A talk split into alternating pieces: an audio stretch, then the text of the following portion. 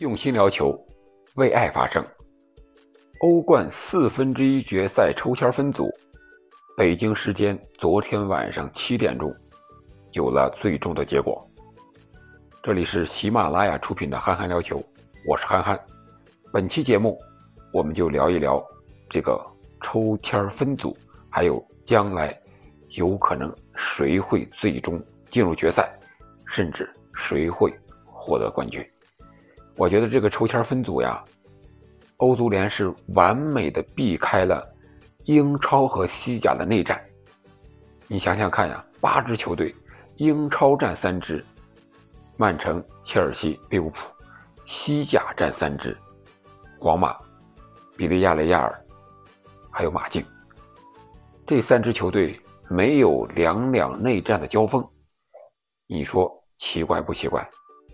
要说欧足联没做手脚，我绝对是不信的。如果你不做手脚的话，你直接按世界杯的抽签那个原则、那个方法不就行了吗？直接把三十二强分成八个小组，然后你排好比赛的场次和序列，对号入座就行了。你为什么非要小组赛打完之后再来一个相互之间不能碰面的一些个原则？然后再进行八分之一决赛的抽签打完之后再抽签进行四分之一决赛。我觉得这个欧足联就是为了他自己想掌握一下球队的谁会最终夺冠，创造一些条件。这个过多的不讲了啊，反正我觉得欧足联肯定是做了手脚的。哎，我们预测一下这八支球队究竟谁能进入四强。进入四强之后，谁会进入最终的决赛？首先，我们看看具体的分组。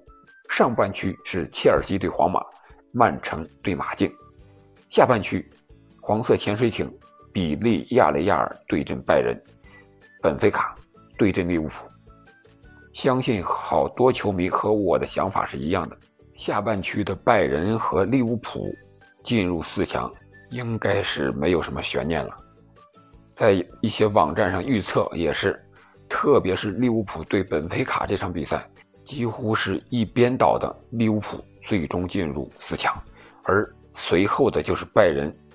拜仁本赛季虽然说在德甲赛场上状态有些起伏，也不能说起伏吧，偶尔被一些弱队给爆个冷。呃，但是我觉得他在欧冠层次本赛季还是发挥的异常稳定的。比利亚雷亚尔虽然说状态不俗，实力也不俗，他们毕竟是淘汰了尤文呀，而且他们在欧超上逼的切尔西也是九十分钟踢成了个零比零啊，所以说实力确确实实不容小觑。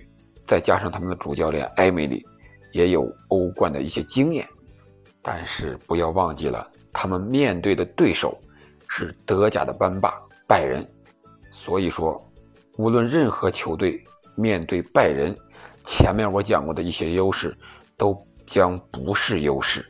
随后就是曼城和马竞这个分组，相对来说，曼城要占有一些优势。目前曼城的状态还有实力，特别是主教练瓜迪奥拉在这块那无疑这就是最大的优势。这场比赛的较量，那就是看瓜迪奥拉和西蒙尼两个完全风格不一样的主教练之间的斗法。可以说，一个是足球场上的艺术大师啊，无论踢球还是当教练，瓜迪奥拉都是靠技术、靠头脑、靠团队的配合去取胜。而西蒙尼呢，他和瓜迪奥拉相比，可能恰恰相反，他是一个匪帅，靠着铁血和反击。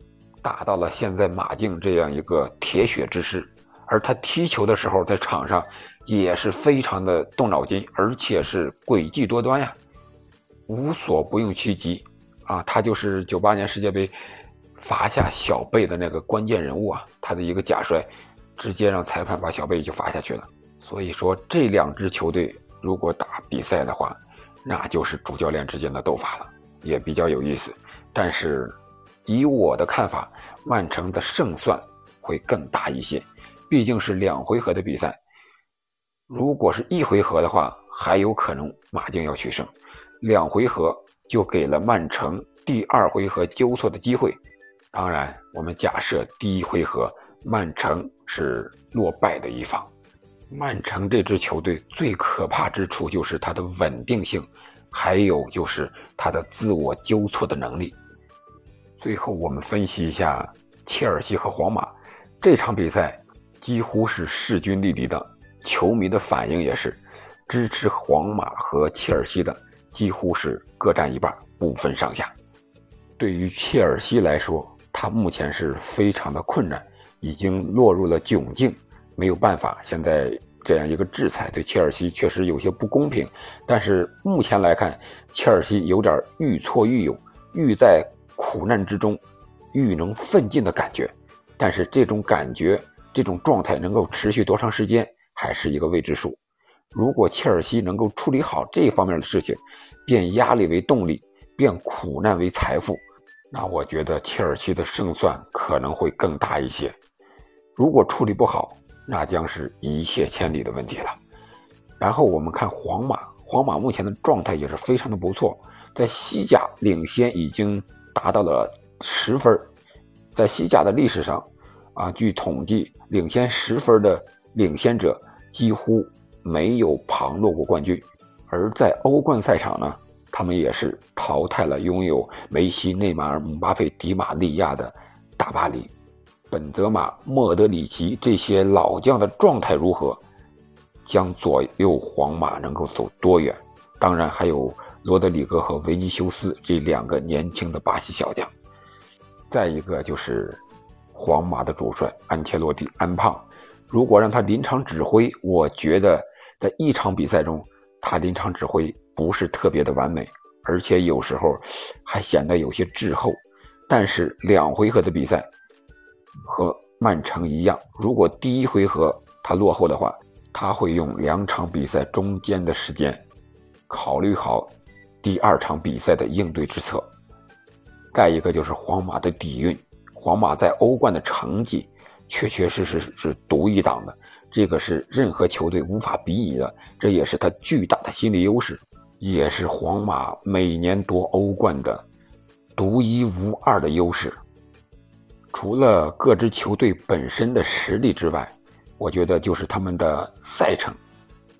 目前这些球队都是双线甚至三线作战，特别是英超的曼城、利物浦、切尔西，他们都在联赛、欧冠还有足总杯上三线作战。特别是曼城和利物浦，在四月十日还有一场他们的直接对话。这场比赛很有可能英超联赛最终的归属，这个时间点正好是两回合比赛的中间，所以说这两支球队这场比赛对他们的影响还是比较大的。而其他球队，你像拜仁呀、马竞呀、皇马呀，他们在联赛中间的对手相对来说就没有这么强劲的实力了，也不会有这么大的压力。所以说，这个比赛赛程多线作战的安排，对各支球队也是有一定的影响的。如果非要说一个结果的话，谁进入四强，我是看好利物浦、拜仁、曼城。当然，最难预测的就是切尔西和皇马这场比赛。在当前这种条件下，我更看好皇马。如果真如我所料的话，皇马、曼城、拜仁、利物浦进入四强。那皇马将在半决赛面对曼城，而拜仁将对阵利物浦。我希望最终的决赛是在曼城和利物浦之间。如果是这样的话，他们的争冠将伴随整个赛季，无论是在英超、足总杯还有欧冠，那将是多么完美的一个剧本。好了，本期的话题我们就聊到这儿。你觉得最终谁会进入欧冠的四强呢？谁会又最终夺冠呢？欢迎在评论区留言，我们下期再见。